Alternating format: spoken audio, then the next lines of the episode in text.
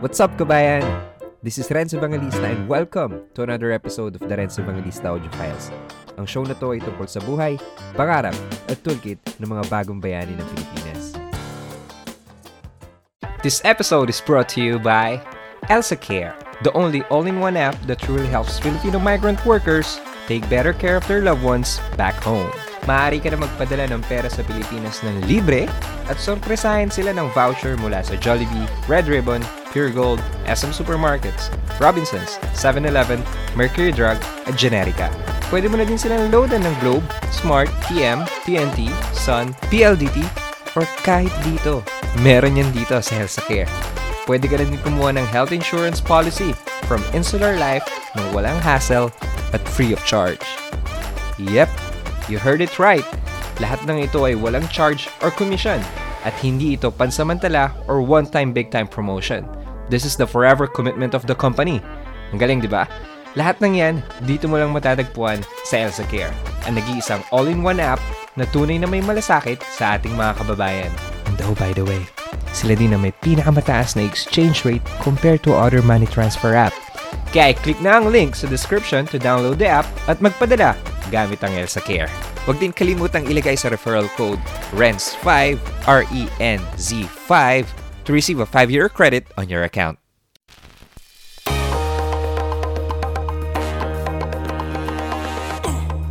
Paano mo malaman kung di mo susubukan, di ba? So, anong plano mo ngayon? Game na ba? Game? Game na? Game! Hello, boys and girls, ladies and gentlemen. Today's guest is Brian Mojica, also known as One Parisian. He's a content creator who covers stories about people, culture, and places of interest in and around France. He holds a degree in development communication from University of the Philippines and has worked as a researcher in one of the Philippines' largest TV stations, ABS-CBN. He also served as a scriptwriter under the Audiovisual Division of the Department of Education Central Office. Right before coming to Europe to pursue his master's in media and journalism, he has employed in a multinational pharmaceutical company where he acquired his skills in sales and marketing. He is now based in Paris and continues his passion in communication by producing digital contents about travel, lifestyle, and various discourses concerning the Filipino diaspora in France. So without further ado, please do enjoy my conversation with Brian Mojica of Paris, France. Hi, Brian. Welcome to the show. Yes, hello, Renz. Uh, thank you for having me. It's uh, a pleasure to be invited as one of your guests for your podcast. Thank you. And hello to your listeners. Listeners ba yan pag podcast? yeah, yeah, yeah. My listeners, yan. So, kamusta? Kamusta ang buhay-buhay natin? I'm well. I'm totally in good shape. Uh, thank you for asking. Uh, I'm happy here in Paris. I'm making the most of my life in uh, in France. So, yeah. you mentioned the word happy, no? So, how are you gonna define happiness? Yes, happiness for me is uh, doing things that uh, you love the most and, you know, being able to inspire others and uh, touch the life of others. Kumbaga, giving meaning to what you do is, uh, uh, that's happiness for me. Yon, may nanalo na po. may nanalo na po sa ating ano, sa contest natin may nanalo na po. Q&A. Unang tanong pa lang yan, guys ha. Unang tanong pa lang yan, alam mo naman. So, ba to? 30 seconds, ganun. uh, ano, no, we're, we're just having fun. So, um, sino ba si Brian? Sino ba si Brian Mohi Mojica? Okay, well, um, professional speaking, personally speaking, ano ba? Both ano, kung, kung anong, paano mo siya gusto ipakilala si Brian? Oh, well, oh, so I I'm uh, from uh, Indang Cavite in the Philippines. Um, uh, I'm 40 years old. Halata ba? Hindi naman. Hindi naman. So I'm uh, married, but my wife and my daughter are both in the Philippines. I'm hoping that someday I could, you know, um, petition them through the family regroupment program of France. Mm-hmm. So yeah, I've been uh, living and working here in France uh, since uh, 2016. But uh, before moving here, I was uh, doing my master's in international journalism and global media in Denmark. So that's what I was doing before coming here. Mm. So uh, that's uh, basically a short bio of uh, me. Yeah, yeah. So, so nung nagma-masters ka sa, sa Denmark, like how was it? Paano ba yung experience mo nun as, as a student, of course? Well, of course, uh, it was uh, uh, it was uh, quite a challenge for me because um uh, the when I pursued my master's back then, it was in 2015, and the last time I was in uh, in a school setup, it it, it was in uh, 2002. So imagine the the time gap. Yung so, gap, no? Nag-adjust talaga ako dun sa academic life. So that's the Mm. challenge. And most of my classmates back then were um, fresh from the university. So kumbaga I, I was the eldest in our batch and left behind ako when it comes to you know kung ano na yung uh, updates about the academe you know and uh, so yun yung naging major challenge ko doon Like, an- ano yung pinagkakabalahan mo nun, nung during the gap years? Kasi medyo malayo nga yung gap no, before you you took your masters. Yes I, I was working I was working um, right after graduation I had a opportunity to work for ABS-CBN as a researcher and a segment producer for two years I was assigned in the program of uh, then Senator Lauren Legarda in the ABS-CBN News Channel and then in some lifestyle programs of uh, the of the station such as uh, the one with uh, uh, Sharon Coneta and Miss Charlene Gonzalez. And then after that, I I entered a government service in the particularly at the Department of Education Central Office. So I was a script writer under the Educational Audiovisual Division for four years. So Wow. yeah, my main task uh, during that time was to produce a video materials about the various programs of the department. And these videos are, you know, um, its main objective is to help uh, public schools across the country to improve the quality of teaching for better learning of students. And then after DepEd, um, I would like to um, uh, explore my potential in corporate sales. So I was hired by a French pharmaceutical company in its Manila office. The headquarters here is here in Paris, France. So I worked as a medical representative. So I learned all about sales and marketing and of course customer service because we handle a lot of clients and mostly were doctors and uh, pharmacists. Wow, gra eh, grabe naman yung experience mo. I mean, I mean yung resume mo no, no parang nilatag mo. No? What what were the ano the um let's say yung favorite memories mo working at ABS? Uh, being able to brush elbows with celebrities. like how was it how was the experience no? Parang p- pwede ba natin balikan? Ano ba yung mga masasaya at saka makukulit na part dun sa sa buhay mo na yon Nakikita mo lang kasi sila sa TV and then all of a sudden makakatrabaho mo na sila, 'di ba? So like kumbaga, sino? Sino yung mga naka, nakatrabaho mo nun well, um marami for the program of uh, Miss Charlene Gonzalez if you're familiar, uh, Feel at Home, At Home Ka Dito. It's a Yeah, lifestyle uh, magazine program. So uh, marami kaming mga uh, celebrities na ini-invite uh, for specific segment. Uh, so yon like name it. During na uh, the likes of uh, Piolo Pascual, yung mga yan. si- yeah oh si Papa P syempre sina Christine Hermosa. Yun, yung marami, lahat ng ABS-CBN stars. And the same with uh, the talk, pro- talk program of uh, Sharon Cuneta. So it's a, Hmm, a talk show. Yes, alam mo naman, interesting no um yung personality ba ng ng mga artista nagbabago ba sila behind the camera um, uh, no, actually, for uh, uh, Miss uh, Sharon Cuneta, kung gaano siya kajali on, on cam, ganun din siya behind the scene. Nakikipagkwentuhan siya sa mga audience, really yeah. um, sa mga cameraman, sa staff. And uh, yeah, um, hindi naman talaga sila yung iba yung persona nila off cam. Pero syempre, um, most of the times they have their own personal ano din. So, pag uh, medyo halimbawa hindi sila nakikipag-interact, um, binibigyan lang namin sila ng quiet time. So, ganun. ganun lang. Parang sige, parang, siguro baka pagod, di ba? Oo, Para baka kailangan ng break. Siyempre, hindi lang naman isang program yung tinatrabaho nila eh. Oo. Meron silang ibang shows. And uh, akala nila madali yung buhay artista when in fact, uh, walang tulog din naman yung mga yan. So, I mean, parang kayo din, katulad, kayo ba may yung working hours nyo ba na-stretch din? Yes, um walang walang gabi, walang araw.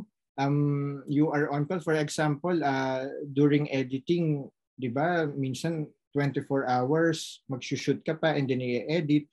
So yeah, yeah. stressful pero at the same time um fulfilling. Yung fulfilling part kasi if you uh, work on television, especially for example sa sa case nitong public service program of Senator Lauren Legarda.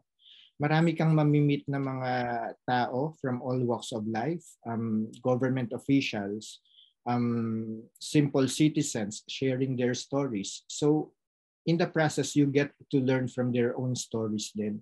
So yun actually yung fulfilling part being a media practitioner. Na, na, nabanggit mo yung, ano, no, yung learnings. What were the learnings during that time? Tapos, paano mo na siya in-apply sa buhay mo? Um, uh, for example, um, during uh, my stint in A- ABS-CBN, it's um, the greatest uh, learning was uh, handling pressure. Kasi masyadong mataas yung pressure when you are working for media. Kasi um, for example, uh, merong for airing, tapos biglang may mga changes, kailangan magawa mo agad yon in, uh, in time for the airing of the episode. So yeah, um, being able to handle pressure is um, uh, one uh, one of the learnings that uh, yeah na natutunan ko while working at ABS-CBN.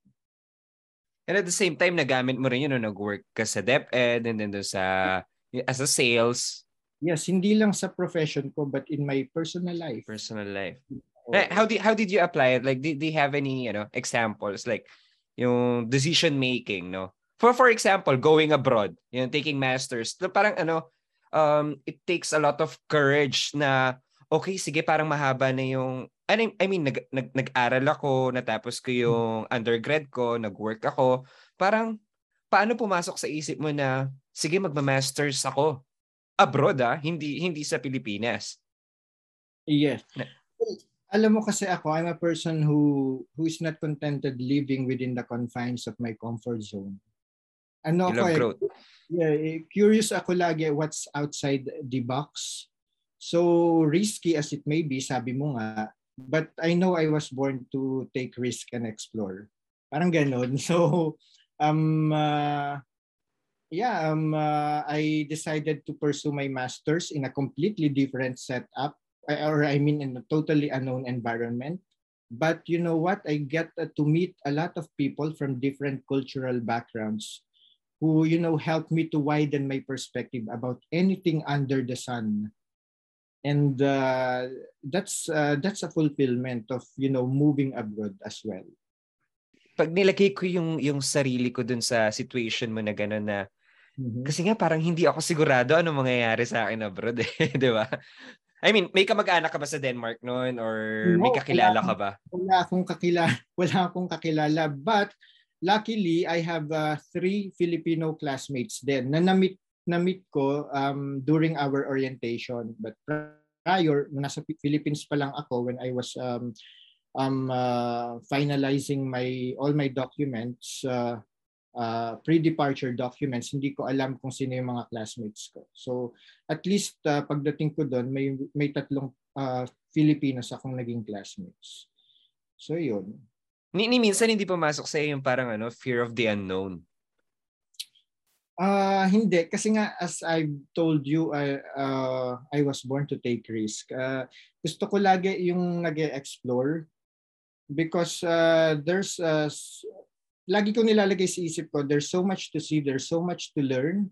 you you get to widen your perspective about social issues or career or life in general. So yun yung tinitingnan ko rather than dwelling on that uh, fear of uh, living the living within an unknown environment. So yeah, I always yeah. look at the silver lining, parang ganun. So how, how was the transition from from Denmark to Paris? Okay, so when I uh, finished my masters in Denmark, um, dapat uuwi na ako ng Pilipinas noon kasi um, hindi ko naman balak na magstay talaga dito sa Paris. But I have uh, uh, aunts kasi dito sa Paris, uh, sisters ng uh, mother ko. So they encourage me to why not um, uh, uh, take the chance of looking for opportunities here. Nandito ka na, na din lang sa Europe. So uh, ako nga naman, since nandito naman sila, kumbaga I, I would have an, a support system. Kahit, uh, kumbaga may family din ako dito. So I took the courage to to transfer here in 2016. So yung, yung mga panahon na yun, what was the ano, most challenging um, thing you've experienced? Mm-hmm. Y- yung transition mo na yun. Kasi uh, hindi, hindi naman kasi siya part talaga ng plan mo as you said, di ba? Yes, oo. Well, of course, uh, yung naging uh, major challenge ko dito sa Paris uh, was was the language. As always, no? Parang Always. halos lahat tayo, no? Although, um, most of the French folks now nowadays uh, can communicate in English. Of course, uh, we know French people, they are very patriotic. They love their own language. Well, who would not? French is music to the ears. Pero for someone like me who only knew bonjour and merci back then when I first set foot my when I first set foot in in Paris, uh, communicating with the locals was uh, was really a big challenge. So what I did, I my aunt helped me to find um, some French classes. So I enrolled in French classes, which I still do up to this time. Kasi hindi mo naman, tayo nga pinag-aralan natin ang English from kindergarten hanggang kindergarten. yeah. so, so yun, um para at least al- alam mo how how how to order at res- in restaurants, how to buy baguette at boulangerie or even ask for directions in the metro while going around the city. So yung language yung naging uh, uh, main challenge and secondly yung cost of living. Yeah. Uh, uh. because uh, coming from the Philippines where renting a big apartment would only cost you around like 10,000 or 15,000 pesos. And then moving here to Paris, um, uh, where a 12 square meter room like itong tinitirahan ko would cost you around 25 to 40,000 pesos at least. Diba? Yeah. That's a what, what a fuck moment. it's a different kind of ano na eh, no? um, environment na din kasi. Hindi katulad sa Pilipinas, di ba? Yung cost of living natin doon, hindi naman ganun kataas. Yes. Unlike And, here talaga. Oo, oo, oo. Oh. And uh, syempre, because of language barrier, hindi ganun kadaling maghanap ng trabaho. Uh, um, nakakita talaga ako ng work and hindi pa sa field ko after a year pa. And uh, thankfully nga, I have a family here who could, you know, help me to get by. So, so ako naman, although I know I have the education and qualifications, but who am I to be choosy when it comes to, you know, the type of job? For as long as it would give me an income to get by, I, I, I grabbed it. So yun, bakit pa ako magiging choosy when I can't even speak their language? Yeah. But yun yung challenges as I during the transition period from Philippines to Denmark and Denmark to Paris.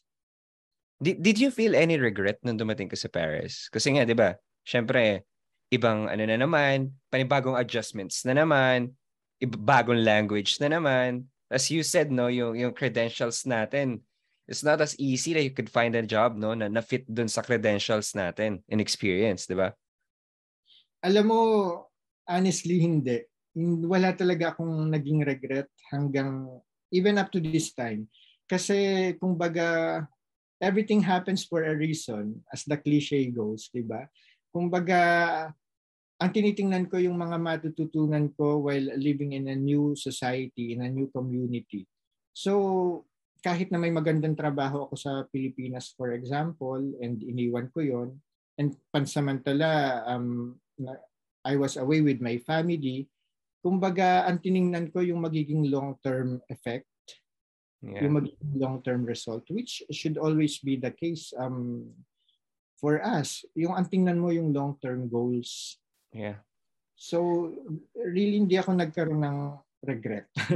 Among all all of those jobs no na, na pinasok mo, ano yung parang pinaka naging favorite mo? Favorite. Well, uh, disclaimer, lahat ng jobs that I've held in the past were equally fulfilling financially and professionally. Pero yung yeah. the one that I would say is the most fulfilling talaga was um, uh, the one I've held at the Department of Education because it was a job where I was able to apply my degree and at the same time, I was able to give back to the society and to the Filipino people who um, uh, funded my education from primary to the university kasi ano ako eh, aral ako ng public school eh. Mm-hmm. So working for the government, working for DepEd specifically gave me an opportunity to give back to the community. So na-mention ko kanina, my task was to produce videos for um, about DepEd uh, programs that help mobilize public school teachers to improve the quality of teaching and at the same time um, provide skills training for the students. So what could be more fulfilling and rewarding than that? At least nagampanan ko yung role ko as a citizen of the Philippines na pinag-aral ng gobyerno ng Pilipinas, na pinag-aral ninyo through your taxes, di ba? Hindi ko, kumbaga hindi ko siya, hindi ako naging self-serving lang. Yun yung, yeah. Well, yun din naman kasi yung in-instill sa amin sa university because I, I studied in UP. So, doon pa lang ini-instill sa iyo yung pagiging ano yung mag-give back ka sa sa community. Yeah. Naging part na ng ano mo no na ng sistema mo, ng core values mo talaga kasi doon na na-mold eh, no? Tapos nadala mo na siya hanggang sa work mo. Ang hindi ko lang na-mold, ah, hindi lang hindi lang na-mold sa akin sa pagiging UP student, yung pagiging aktivista. Ewan ko. of, no, itong um, impeachment ni former President Estrada, Yeah. Tanda mo yan, lahat ng mga estudyante yata nasa EDSA. lahat ng mga taga-UP. Especially mga taga-UP and even yung mga taga-ibang universities. Ako lang yung hindi talaga.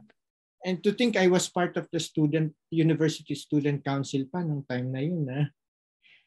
Pero hindi eh. Hindi kasi ako naniniwala sa sa uh, protesting sa street. I mean, as why? a student, why is that? Kasi parang hanggang ngayon naman no, para kasi yun pa rin naman yung ano eh, ginagamit na, na medium no para kalampagin yung gobyerno, 'di ba? Kahit dito sa Europa, 'di ba? Dito sa Paris, madalas pa rin naman sila nagpa-protest, 'di ba? May yes. mga manifestations silang ginagawa. So, an ano yung sa tingin mo na bakit tingin mo hindi siya effective? Let's say kasi hindi ka nag-join, you think? Mm-hmm. Well, um sa akin kasi um uh, you have um estudyante ako. Estudyante kasi ako. So yung role ko is to study. And uh, ang goal naman ng protest para mag-improve yung society, di ba? And ako exactly. as a ako as a student, as a student, ang way ko to help contribute to the improvement of my community is to do better in my education. Kasi nga tinitingnan ko yung long term eh ano yung ginagawa ko ni, ngayon, yung magiging effect noon in the long term. So rather than going out to the street, mm, hindi ko sasayangin yung oras ko doon. I would devote my time um, doing better sa sa school to, to study hard. Yun. Hindi naman sa hindi ako naniniwala sa protest, but there are the right people and right time to do that. But uh, while studying, mag-focus ka dun sa pag-aaral mo kasi uh, in the future, yan din ang magagamit mo to, you know, realize the objective of protesting which is to improve our society. Yeah, it, it makes sense na y- yung sagot mo na yan. You mentioned no, yung trabaho mo sa DepEd as a scriptwriter and producing videos. Mm-hmm. And now in Paris, you're doing your own content, no? How is it different?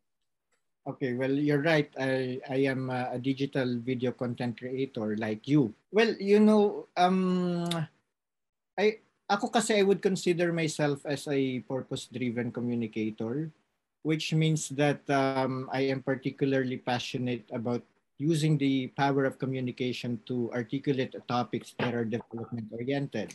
So pag sinabi kong development-oriented, these are topics that can create positive change in the life of, in people's lives.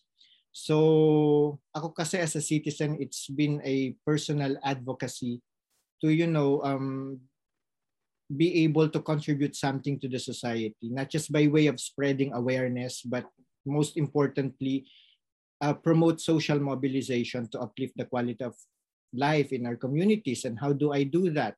So yeah, I'm producing uh, digital contents by um, uh, pr- uh, producing stories that inspire and give life lessons by talk uh, talking about the experiences of other people and uh, sharing things that we could learn from other cultures and also highlighting the benefits of being of having that well-rounded perspective which could be achieved by traveling to places of interest.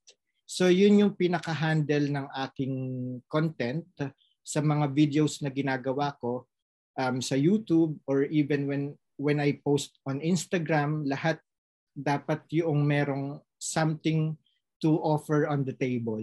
So hindi lang ako basta basta naggumagawa ng videos for entertainment purposes. Gusto ko lagi yung informational and at the same time educational pa natatawa ako na sinabi mo na ano na parang may purpose yung kada kada post mo no hindi lang basta kalat sa social media naalala ko na parang ako din kasi pag gumagawa ako ng content ko or nagpo-post ako sa social media gusto ko may dulot na maganda.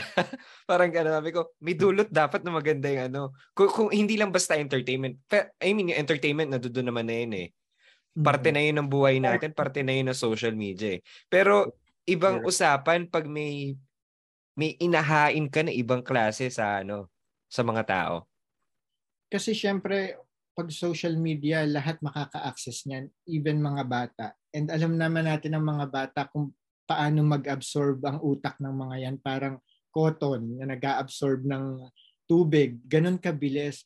And kung ang hi- ihaain mo sa kanila is walang saysay, kumbaga. So, lalaki sila na, alam mo yon hindi sila, hindi sensible yung mga sinasabi or ginagawa nila. So, might as well um, offer something na kapupulutan ng aral. Yeah. Nowadays kasi, no, parang walang age limit eh na minimum no para pumasok yung I mean para ma-access ng mga bata yung social media. Eh. Pero based on my research, ah, parang dapat ano above 10 or 12 years old before they access social media talaga eh. Pero nowadays, eh, alam mo, parang baby pa lang baby pa lang may cellphone na sa harapan eh. Hindi naman natin ano, hindi naman natin mababantayan yan 24/7 yung mga ads na lumalabas by watching YouTube, 'di ba? Yes, kasi nga right now kasi wala pa talagang established or concrete uh, policies ang gobyerno when it comes oh. to using or u- utilizing social media. So hindi pa siya ganun ka controlled. Well, pag kinontrol mo naman, sasabihin um uh dina-deprive ka of your ano, freedom to freedom of expression mo, ano yung free, freedom of speech, no? Hey, what what do you think ano yung common meat dito sa sa trabaho na ginagawa natin? Yung field of expertise natin as a digital content creator. As a media practitioner specifically in video production, some people might you know think na madali lang or very simple to come up with a video content.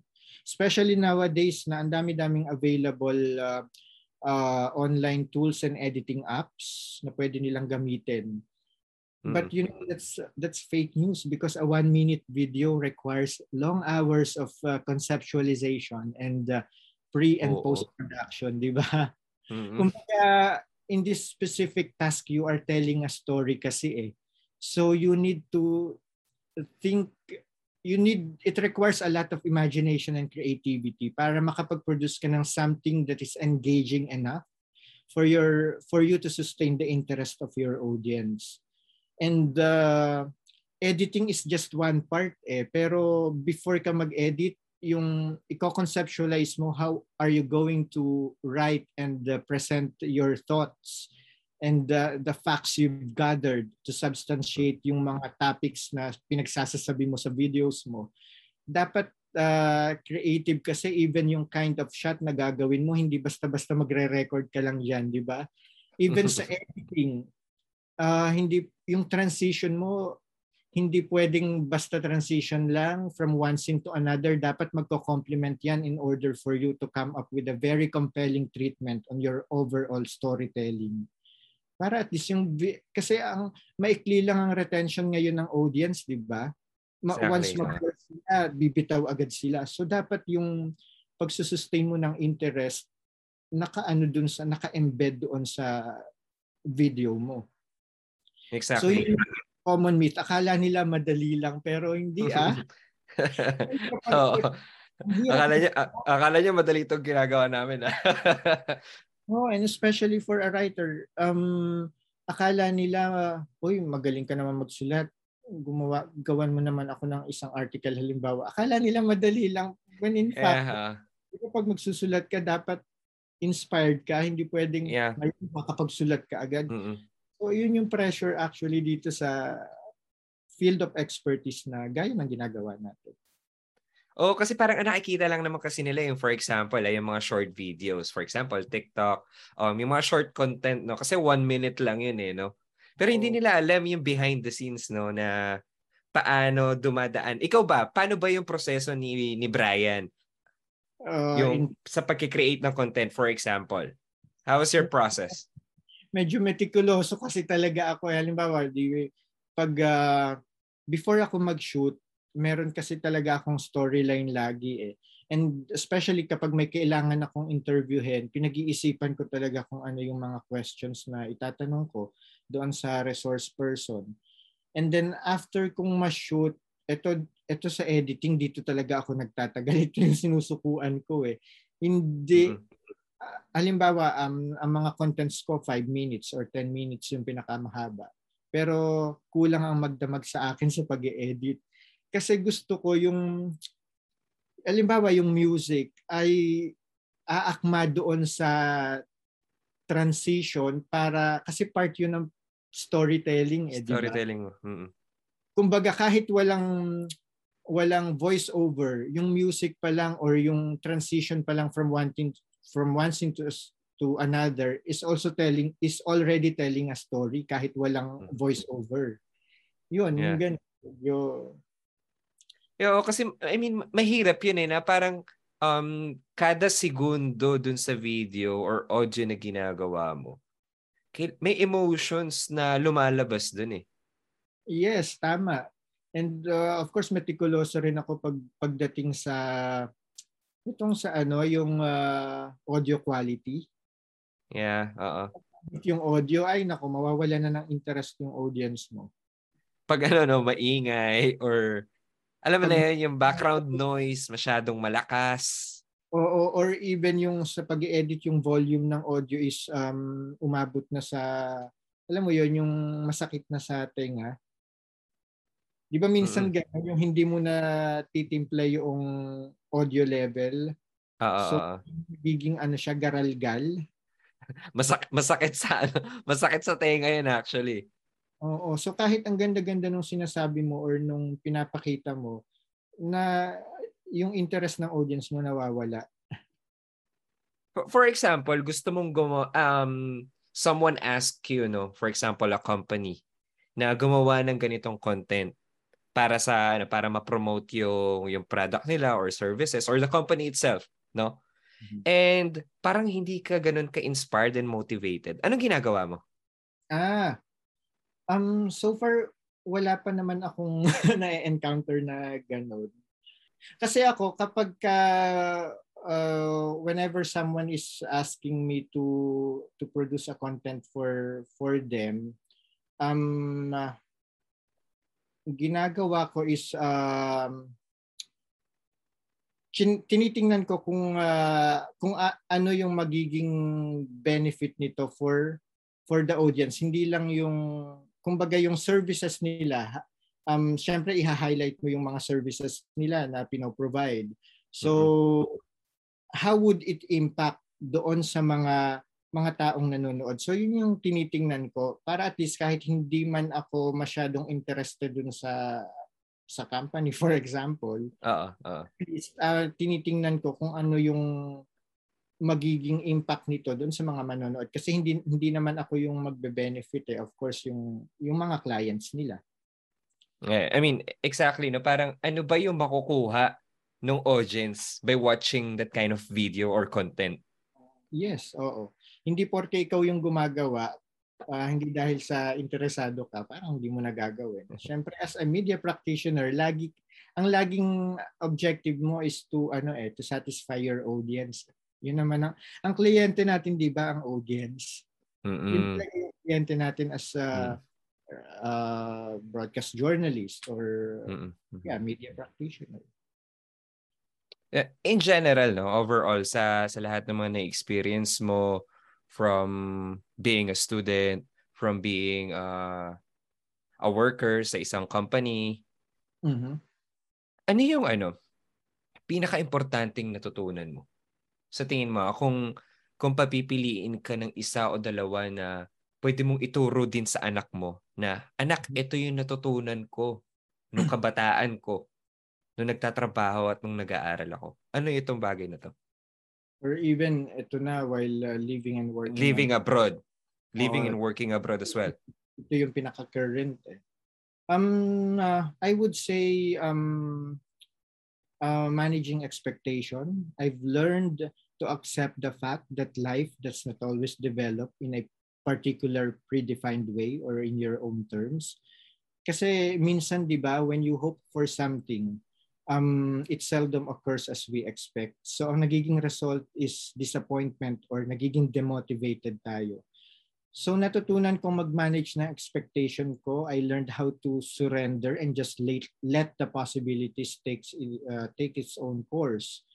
And uh, because doing that, um, uh, for all you know, greater things would uh, take its own place. Uh, you just have to surrender and uh, just be appreciative and grateful. Remain grateful of whatever is before you. So yun yung parang uh, main uh, uh, realization ko or learning. Uh, yeah. Living abroad or even uh, doing uh, my previous jobs back in the Philippines.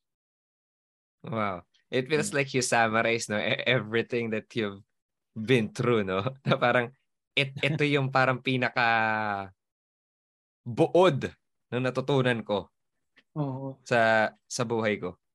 Kasi ako before uh, nung hindi ko pa natututunan tong expectation management, uh, madali akong maano eh ma ma-disarray, madali akong ma, mapanghinaan ng loob especially kapag hindi nangyari yung gusto kong mangyari, pag hindi ko na-meet yung ina-expect kong output.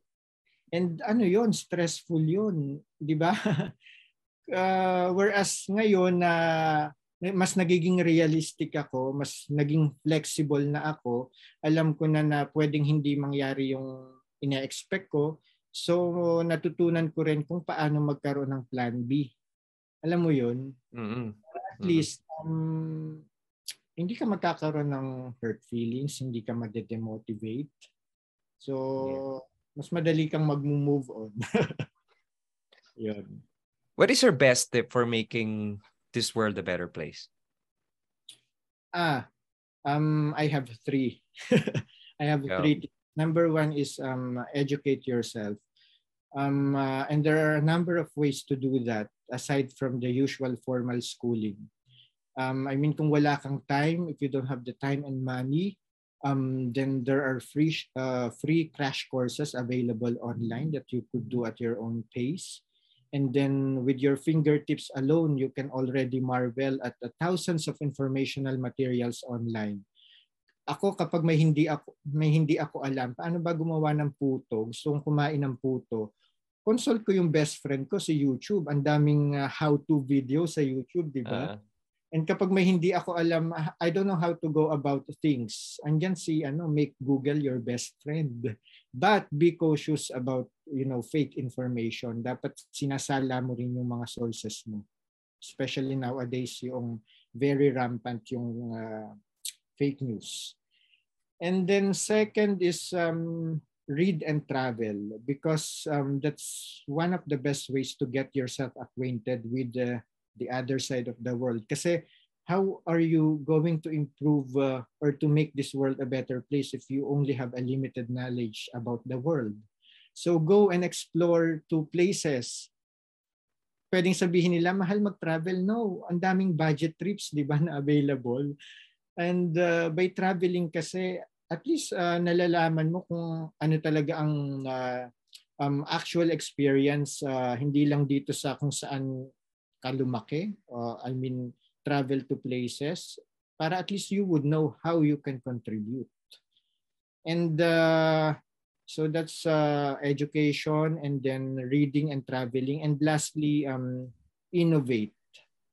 I mean, um, uh, keep learning, keep evolving because uh, right now the world is highly competitive and fast paced so we need to adapt quickly to changes. So learn new skills and be agile because by doing so we could be you know useful and relevant members of our communities. Therefore um, making this world a better place for the generations to come. Oo, no? Mabilis kang pag mapag-iiwanan talaga. Kaya kailangan magaling flexible ka kaya kailangan marunong kang umadapt no sa sa lahat ng sitwasyon. Yes, yun yung sinasabi kong agility. You need to be very agile, mabilis. And paano mo gagawin mo paano mo gagawin yun? Yun nga, mag-aral ka ng mga bagong skills. Like ako during the pandemic, akalain mo never naman akong nag-bake pero natutunan kong mag-bake even without oven. diba? Like that, um, baking without an oven. Diba? How we do that. Parang yun talaga yung sinabi mo. Uh, you have to ano innovate, no? Gawan mo na. Yung creativity mo talaga doon papasok eh, no? Na pag wala wala kang wala ka naman kasing gagawin. I mean, ang dami mong time during those those days, no? During that period of time. Parang anong anong gagawin ko? Parang kailangan ko ng pagkakaabalahan, kailangan kong kumilos, 'di ba?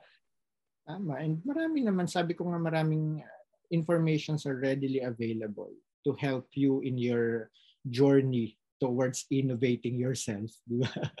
so we're coming to an end, no? I mean, na-enjoy ko tong conversation natin. Eh. Gusto ko pa nga sanang extend na napakahaba. Eh.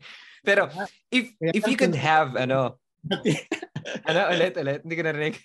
Oo, pwede natin pahabain, why not? Kaya lang kailangan break kasi kailangan nating mag-retouch. exactly, no. So, but if you could have a dinner, no, with any people, dead or alive, mm-hmm. sino to at bakit? Okay, I would say Steve Jobs. Oh. Steve Jobs. Why? Because I'm a person who loves innovation. And we know that Steve Jobs is an icon when it comes to that department. I mean, before people would uh, consider, uh, people considered him to be very delusional, but in reality, he's a visionary. You know, yung mga out-of-the-box insights niya led to the creation of something that uh, nowadays is a world staple. We know for a fact he revolutionized the world with groundbreaking innovations when it comes to smartphones, tablets, personal computers, na hanggang ngayon, nagbe-benefit tayong lahat, di ba? So if I would, if I only had the chance to sit with him in a dinner, I would consider that as uh, something that uh, what I can uh, call as a personal milestone, being able to have that opportunity to, you know, immerse myself into his incredible ideas to make this world a better place through technology. So siya talaga. Although, of course, uh, he died in 2011 because of uh, pancreatic cancer. Cancer. His, yung, he, his legacy lives on. And napapakinabangan natin yun. Ah, natulala ako nung sinabi mong Steve Jobs. Kasi he's my personal hero eh. Si Steve Jobs eh. Diba? Sa, Yung, sa, sa kanya ako natuto. I mean, no, sa kanya ako, parang siya yung talagang pinaka-iniidol ako. Kaya, kung Mm. magkakaroon kayo ng dinner na dalawa, isama mo ako. isama mo ako, no? Magkita kita tayo dun sa, sa dinner na yun. Ang dami kong gustong itanong sa kanya. I mean, nung nabasa ko kasi yung book niya, mas dun ko siya mas minahal. Mm-mm. Nung, nung nabasa ko yung autobiography niya, sabi ko, Diba, ah, um, ah, na na tawag nga tawag dito na expel siya dun sa company Yeah. niya, di ba? oh, na-fired siya, 'di ba? Sa sarili niyang company. Sir? Na, siya mismo yung nag yun, yun bumuo, dugot pawis niya yun, 'di ba? Imagine how how difficult it was no during that time na i, pinalis ka publicly. 'Di ba? Kasi nga, tingin sa kanya, sabi ko nga, parang masyado siyang delusional. Yun ang tingin sa kanya. Kasi nga yung mga visionary niya, ay mga visionary, I mean yung mga insights niya out of this world na parang hindi achievable. parang ganun. Pero Yeah. kita mo naman kung anong naging result sa ngayon. Look at Apple. Ant antayin niyo yung Apple car. um pa- malapit na 'yan. Ah, I mean, may may mga rumors about the Apple car. Kasi nasa um yung yung iba kong ginagawa, I mean yung mga side hustle ko. So nasa equity market din ako kaya updated ako sa mga news. Although syempre wala pang definite na na na timeline for producing the car. Pero may rumors na about the Apple car. So it was exciting. And Mhm. next week, I mean in a couple of days actually, ang launch ng iPhone 14. Wow. Wow. Ah, uh, kung merong smartwatch, merong smartphone, may smart cars, di ba? Yeah. It's a it's an ecosystem kasi talaga na binuo ni Steve before. Eh. Tingnan mo yung vision niya dati na oh, I mean wala na siya ngayon, 'di ba? Pero see, yung legacy niya, Oo. Correct. yung legacy niya nandito pa. Nandito pa. So Brian, maraming maraming salamat sa time mo. Super appreciate ko. Saan ka ba nila makikita, mahahanap? Well, you can follow me on Facebook, Juan Parisian. Subscribe to my YouTube channel, Juan Parisian. And you can also follow me on Instagram, Juan Parisian underscore official. Yun lang naman. And then, dyan sa tabi-tabi, makikita nyo rin ako dyan. I live in the 16th district near the Eiffel Tower. So, kung may makikita kayo dyan na yeah. See you na. I hope to see you in person too, Brian. I mean, let's have like a lunch or a dinner someday. Let's see Sure. kung ano yung schedule natin na mag-fit. Diba? So, yan guys, maraming maraming salamat. Um, follow and watch the content of Brian Mojica, also known as Juan Parisian, your Pinoy. Thank you, Renz. Yeah. Thank you. Thank you, Brian. Yes. Thanks for listening, guys.